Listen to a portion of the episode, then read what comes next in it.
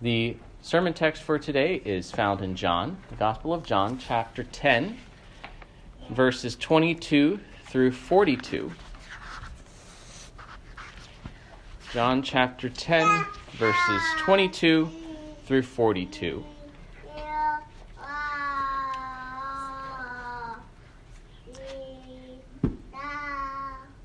There it says, At that time the feast of dedication took place at Jerusalem. It was winter, and Jesus was walking in the temple, in the colonnade of Solomon. So the Jews gathered around him and said to him, How long will you keep us in suspense? If you are the Christ, tell us plainly. Jesus answered them, I told you, and you do not believe. The works that I do in my Father's name bear witness about me, but you do not believe, because you are not among my sheep. My sheep hear my voice, and I know them, and they follow me. I give them eternal life, and they will never perish, and no one will snatch them out of my hand. My Father, who has given them to me, is greater than all, and no one is able to snatch them out of the Father's hand. I and the Father are one the Jews picked up stones again to stone him. Jesus answered them, I have shown you many good works from the Father. For which of them are you going to stone me? The Jews answered him, It is not for a good work that we are going to stone you, but for blasphemy, because you, being a man, make yourself God. Jesus answered them, Is it not written in your law, I said, You are gods? If he called them gods to whom the word of God came, and scripture cannot be broken, do you say of him whom the Father consecrated and sent into the world, You are blaspheming because I said, I am the Son of God? If I am not doing the works of my Father, then do not believe me. But if, but if I do them, even though you do not believe me, believe the works, that you may know and understand that the Father is in me and I am in the Father. Again, they sought to arrest him but he escaped from their hands. He went away again across the Jordan to the place where John had been baptizing at first, and there he remained. And many came to him, and they said, John did no sign, but everything that John said about this man was true. And many believed in him there. This is the word of the Lord. Let us pray for God's blessing upon his word. Lord God, we call upon you, asking you to instruct us and teach us. We pray that you would fix our minds upon these things, that we might rest upon your truth upon your promise, that we would rest upon your grace and be uh, relieved and enlivened uh, by this. We pray this in Jesus' name. Amen. So previously in the Gospel of John, there Jesus had been in Jerusalem. Uh, back in chapters seven and eight, uh, it was the time of the Feast of Booths. That's the feast where the Israelites would gather and live in shelters that they would construct, uh, booths, to remember their time in the wilderness and how God provided for them in the wilderness with the water and the manna and uh, with the fire in, in the wilderness that they would follow. And Jesus had taught there in Jerusalem during that time and had even used some of the imagery from that uh, feast uh, the, that he is the one to whom people should come for living water, uh, that he is the light of the world. Well, now we come to another feast, the Feast of Dedication. The Feast of Dedication uh, took place in the winter. Feast of Booths was in the fall. Feast of Dedication was in the winter, as it says in verse 22. Uh, Jesus was in Jerusalem at that feast. Uh, a few months later, he would be back in Jerusalem for Passover. Passover was in the spring, just like Easter uh, is today. So you have here six months, now it's three months until his crucifixion, three more months until the culmination of his earthly ministry. And it was winter time. There was hostility toward him among the Jews in Jerusalem, especially among the leaders. Like we saw previously, already they had agreed that anyone says that Jesus is the Christ, we will cast him out of the synagogue. And they had wanted to stone him once before. Uh, they had been seeking to kill him. Now Jesus is back there on the very temple grounds. He's in the colonnade of Solomon, this row of columns and sheltered area on one side of the temple courtyards. It was a grand thing architecturally uh, and was a place in which he was walking, and uh, that is where they catch up to him and gather around him and propose a question to him. Uh, tell us plainly, are you, are, the, are you the Christ? This sounds a lot like they're trying to get a conviction, that they're trying to get him to say, I am the Christ, so that they can therefore uh, get him in trouble. It doesn't say that explicitly, but they do want a very plain statement that Jesus says, I am the Christ. But what was this feast of dedication before we go further? It was an annual feast celebrated on the 25th day of Kislev, so that's roughly equivalent to our month of December, 25th day of that month. And it lasted for eight days. Its name in Hebrew is Hanukkah, and that's what it's better known today uh, as. Hanukkah means dedication. Uh, and that's why it's translated that way, Feast of Dedication here. The actual Greek word for it meant renewal. Um, but the, the idea of the feast was dedication, because it was instituted by the assembly of the Jews under Judas Maccabees to commemorate the rededication of the temple after it had been desecrated by Antiochus Epiphanes. Antiochus Epiphanes was a Syrian king. This is in the time between the Testaments, uh, who had come in, who had sought to turn the Jews away from the God of their fathers unto pagan practices. There were martyrs who stood for the faith, as well as those who compromised. And at one point, Antiochus had the temple desecrated. And the Jews recognized this is the abomination of desolation that Daniel had prophesied. Daniel prophesied that uh, a figure would come and take away the sacrifices. He sacrificed, I think it was uh, pig flesh on the altar, uh, desecrated in various ways, inst- brought in paganism there. And for three years or so, it remained uh, in that condition. But after victories had been won by Judas Maccabees and his brothers, uh, they were able to come back to the temple and purify it. And then on that 25th day of that month, uh, rededicated uh, to the worship of God. And they then instituted this annual feast to remember it, uh, to remember this victory and this rededication of the temple. It was celebrated similar to the Feast of Booths, which they had been unable to celebrate when it had been desecrated, um, which was also for eight days. Celebrated with sacrifices and gladness and palm branches and lights lights make sense because it was dark that time of year. Um, later, the significance, perhaps already in the first century, be connected to the legend that the lights in the temple had gone on for eight days, even though they only had one day's uh, amount of oil there with them, and so it was it was a miracle. Uh, it doesn't show up in the earlier records, but makes sense that lights were part of the uh, ceremony, remembering the lighting of the lampstand that, that certainly was in the temple. And so it's at that point where Jesus has this discussion with the Jews. And the main point that emerges from this conversation, if it's okay to call it a conversation, this debate, uh, was that the salvation of the sheep is certain. The sheep you're referring to, to Christ's people, to God's elect, that their salvation is certain, for it is the unified work of the, fa- of the Father and the Son who are one.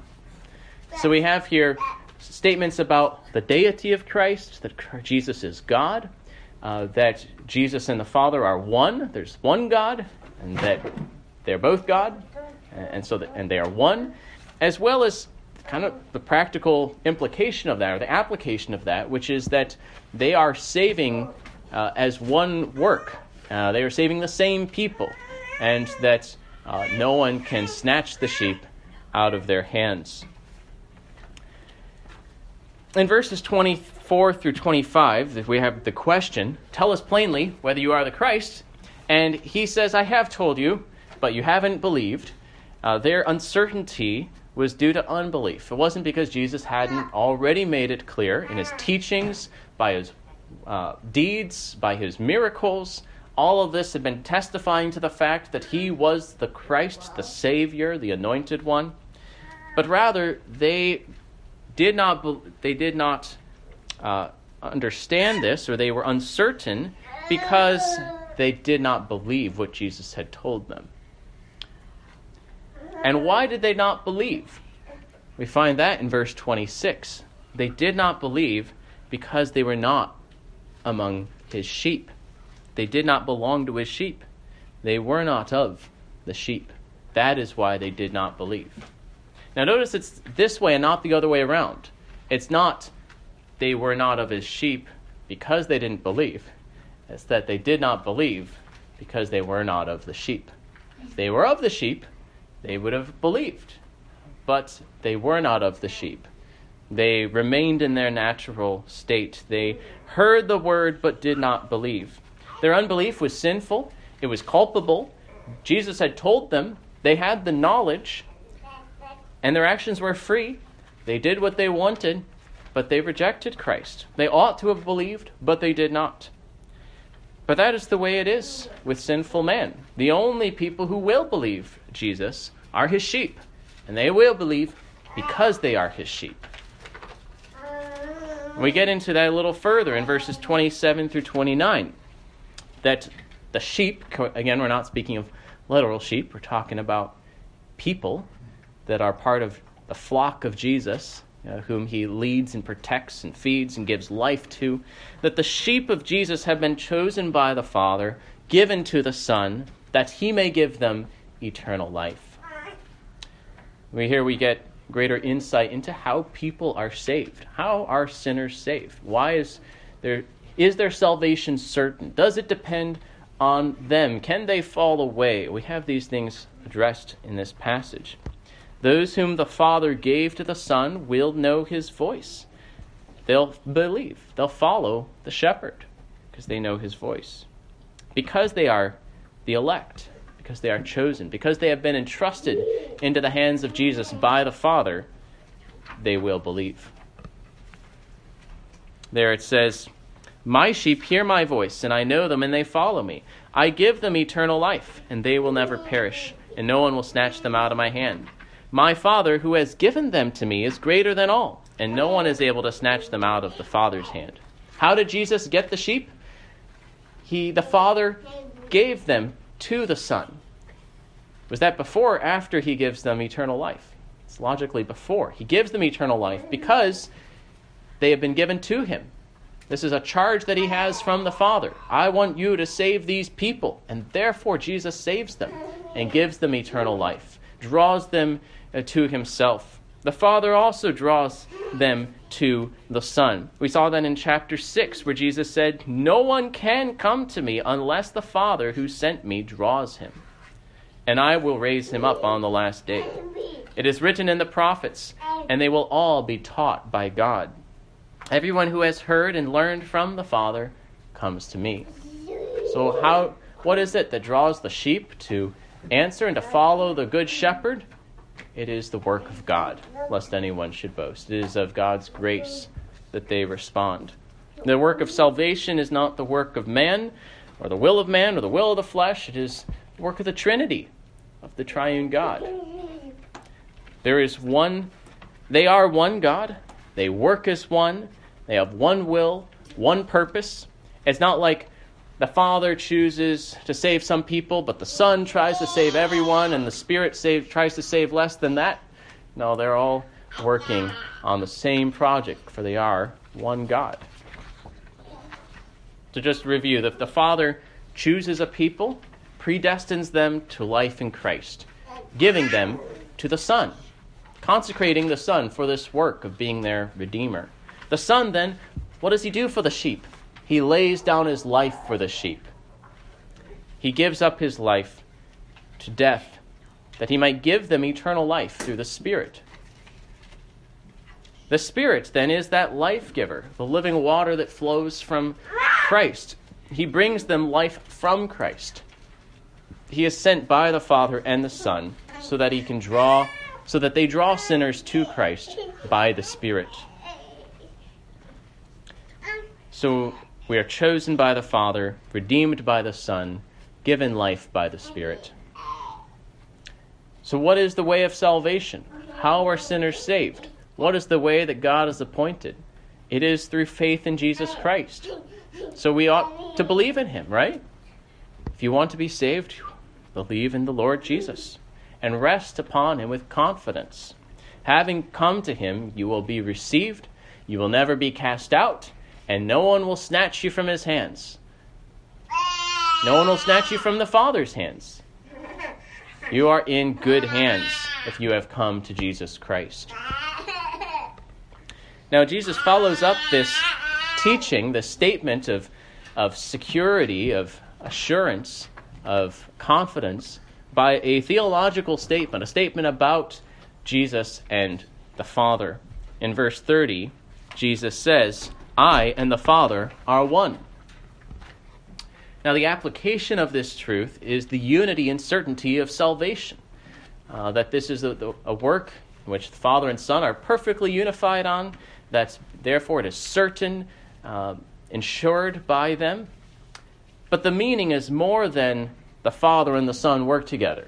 You know, you and I might work together on something and have the same purpose, and Jesus is saying something more than that. Uh, I'm sure the Jews would have said, Yes, I will work with God. You know, uh, I, I, will have a common purpose with God and work with Him on this project. But that didn't lead them to stone each other, thinking that they were claiming to be God. Jesus was claiming something more than simply, you know, the Father and I have uh, the same idea, or you know that we are uh, have our purposes aligned. It, it's that, but it's more than that. The meaning is that Jesus is God, the same God as the Father. He's not a rival God, He's not another God. He's not calling people to disobey the first commandment, have no other gods before me. He is the same God. He and the Father are one. He is not a rival to Him, He is one with the Father. As we say in the Creed, He is of one substance with the Father. Jesus does not say that he is the Father, as if there's no distinction between the persons, not in the way that I'm a father and a brother and a son, just different relationships in which a person is. But uh, he doesn't say, I am the Father. He says, the Father and I are one. They are one God. Two different persons, different uh, in that sense, can relate to each other, but are the same God. They are one. Among other things, the one here is grammatically neuter, not masculine. We might almost say that they are one thing uh, instead of one person. Both partake fully of the whole divine nature, the whole divine essence. You cannot divide God up. Uh, you know, human nature, you have lots of different people in which you can find this nature. Um, and yet it's different with God. God is one. Uh, you cannot divide him up. He's not composed of parts. It's not like you get more God when you put the Son and the Father together, uh, but rather, all that God is, is fully possessed by each. They are both God, the same God. There is only one God who is infinite and perfect in every way. He is not only undivided, but indivisible. He is not composed of parts. That would imply imperfection. He is infinite. Can you divide an infinite thing? Uh, he has one will. He is not divided. One will that is shared by Father, Son, and Holy Spirit. He is no, has no rival. And the son, Father and the Son are one because they are both the one and only true God. Of course, we can say more fully with the rest of Scripture that God is three persons, not just two. He is the Father, His only begotten Son, and the Spirit of the Father and the Son. These three are one God. This is the same gospel that begins with In the beginning was the Word, and the Word was with God, and the Word was God. How does it end? Near the end, Thomas says to the Son, to Jesus, My Lord and my God. And the gospel from beginning to end and middle uh, proclaims that Jesus is God, one with the Father. Well, then, of course, the Jews react with hostility. They understand Jesus correctly. They say, You make yourself to be God. Well, technically speaking, he made himself man. He didn't make himself God, he was God from all eternity. But yes, he was claiming to be God, and they understood his words correctly in that respect. And so they pick up stones to stone him. He corrects them, Are you going to stone me for one of the good works that I've done? Which one? Which one of these good works do you want to stone me for? Healing the person or healing that person? But they said, No, not for a good work, for blasphemy, because you make yourself God. But then Jesus has an argument from Scripture. It's not the type of argument you might would have might have expected, um, but it is a argument that would keep them at bay, uh, that would correct their irrational hostility, that they come after him without evaluating the situation, that they have a prejudice against him, that they are not heeding the works that has been testifying to his deity and to his divine mission. And so his, he argues from the lesser to the greater. Uh, he says, Is it not written in your law, I said, You are gods? Now, this is a quote from Psalm 82, uh, in which it is addressed. There's debate on whether he's addressing uh, angelic beings or whether he's addressing humans. It's more likely he's addressing human judges, civil magistrates, who are called gods in the sense that they execute divine judgment, uh, and so metaphorically are called gods. Goes on to say, yet, yet you will die like men, though you be gods. But he says, Is it not written in your law, I said you are gods? If he called them gods to whom the word of God came, and scripture cannot be broken, do you say of him whom the Father consecrated and sent into the world, you are blaspheming? Because I said, I am the Son of God? It's a comparison of how much more. If, if there's a sense in which they could be called, you are gods, and not be blaspheming, what are you going to say about me, who've been consecrated by God, sent into the world? You are acting uh, rashly in coming to this conclusion and seeking to stone me. There's also an interesting comparison here, knowing the, the whole Gospel of John, that he speaks of those to whom the Word of God came, and now he, he himself is the Word of God who has come. Uh, what are you going to say about him? How can we not say that, that he is God in the true and non metaphorical sense? Also, learn here that J- Jesus has a very high doctrine of Scripture, that Jesus appeals to Scripture to solve the argument, uh, to solve the debate, that he appeals to Scripture and he says Scripture cannot be broken. He argues from a very small part of Scripture, a phrase, really a word. If the word was different, you know, the argument wouldn't have worked. I said, You are gods. He has a high doctrine of Scripture. What he's saying by saying it cannot be broken is that every word, every teaching, every claim, all of Scripture is true and authoritative. Every word is true and authoritative in what it asserts, that it cannot become nullified, uh, that it cannot be abolished or broken. Now, Jesus says of himself that he was consecrated. What does that mean? What does it mean to, for the Son of God to be consecrated? Well, he was consecrated as the Christ. Christ means anointed one. Now, he was set apart for a particular office. He didn't become the Son of God, but he did uh, was appointed as the Savior, whom we did not originally need due to our creation. It's because of, because of our sin that we needed a Savior. And so he was consecrated. He was set apart as our prophet, priest, and king, as the Savior. But it's also significant that he is describing himself as one consecrated because he's at the, the Feast of Dedication. Uh, consecrated would be the type of thing you would refer to the temple being consecrated for the worship of God. But now one greater than the temple was there, uh, one who is the Christ himself that had been consecrated by God and sent into the world. That presumes that he existed before he came into the world that he existed before his incarnation, before he was born as a man, that he came into this world with a purpose sent by God, that he is uh, God come in the flesh. And then finally, he states in 30, verse 38, uh, appealing to them to believe the works that he is doing, the works of my Father that I'm doing that you may know and understand that the Father is in me and I am in the Father. If his argument seemed like he was backpedaling a little bit, now he comes right back to it. yeah, I and the Father in one. Oh, hold up. Uh, you know, don't get too angry yet. The scripture says this. And I hope you understand that the Father is in me and I'm in the Father. Um, and of course, then they try to arrest him again.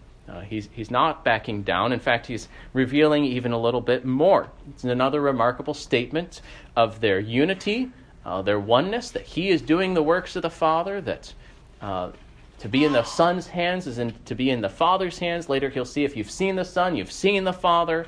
You know, that he is uh, God himself. And yet, there's distinction between the two. Would you say that you are in yourself and yourself is in you? You know, like if you're just speaking of a person, this language wouldn't make sense. But to be in the Father and the Father in Him does imply both unity and a distinction. Uh, the Father and the Son uh, mutually indwell one another. They share, after all, the same identical divine essence, all the attributes of God and its infinite perfection. Uh, you cannot separate them apart from one another, although you can distinguish them from one another. And therefore, also the works of Jesus are the works of his Father. Demonstrates this unity. His words and his works testify to his identity. He says, If I simply claim this, you don't need to believe me. But I claim this, I testify to it, I do these works. This is a claim with authority, with testimony. The Father is testifying to me, I testify in this way if you don't even believe me, at least believe the works, that you might understand and know this. So then again, they attempt to arrest Jesus. He escapes from their hands. He goes away so that they don't kill him, they don't arrest him. His time was not yet. And then he went away back to where things started, back where he had been baptized by John, by the Jordan River. And at that point, some people come to him. They remember the testimony of John the Baptist, and they believe in him. They said, John didn't do any signs, but everything he said came true. This is the Lamb of God. Uh, this is the one who is before him, who would come, uh, the promised one. And so they believe in him. May you also believe in him. This is what Jesus desires. This is what John desired in writing this gospel you might believe that Jesus is the Christ, the Son of God, and that by believing, you might have life in his name. Let us pray. Dear Father, we thank you for revealing yourself to us, revealing in greater perfection now in the new covenant, an understanding of you and of your ways and of your truth, of your Trinitarian nature of you and your Son and the Holy Spirit, one God, now and forever. We pray that you would grant us a, a communion with you that continues to grow and nourish us from day to day, that you would also cause your people to be one, uh, to reflect uh, your unity and our unity with you. We pray that you would strengthen us in this life given freely to us, and that you would call in the sheep, those who continue to walk astray, that they might be gathered in the flock and in the hands of the Good Shepherd. We pray this in his name. Amen.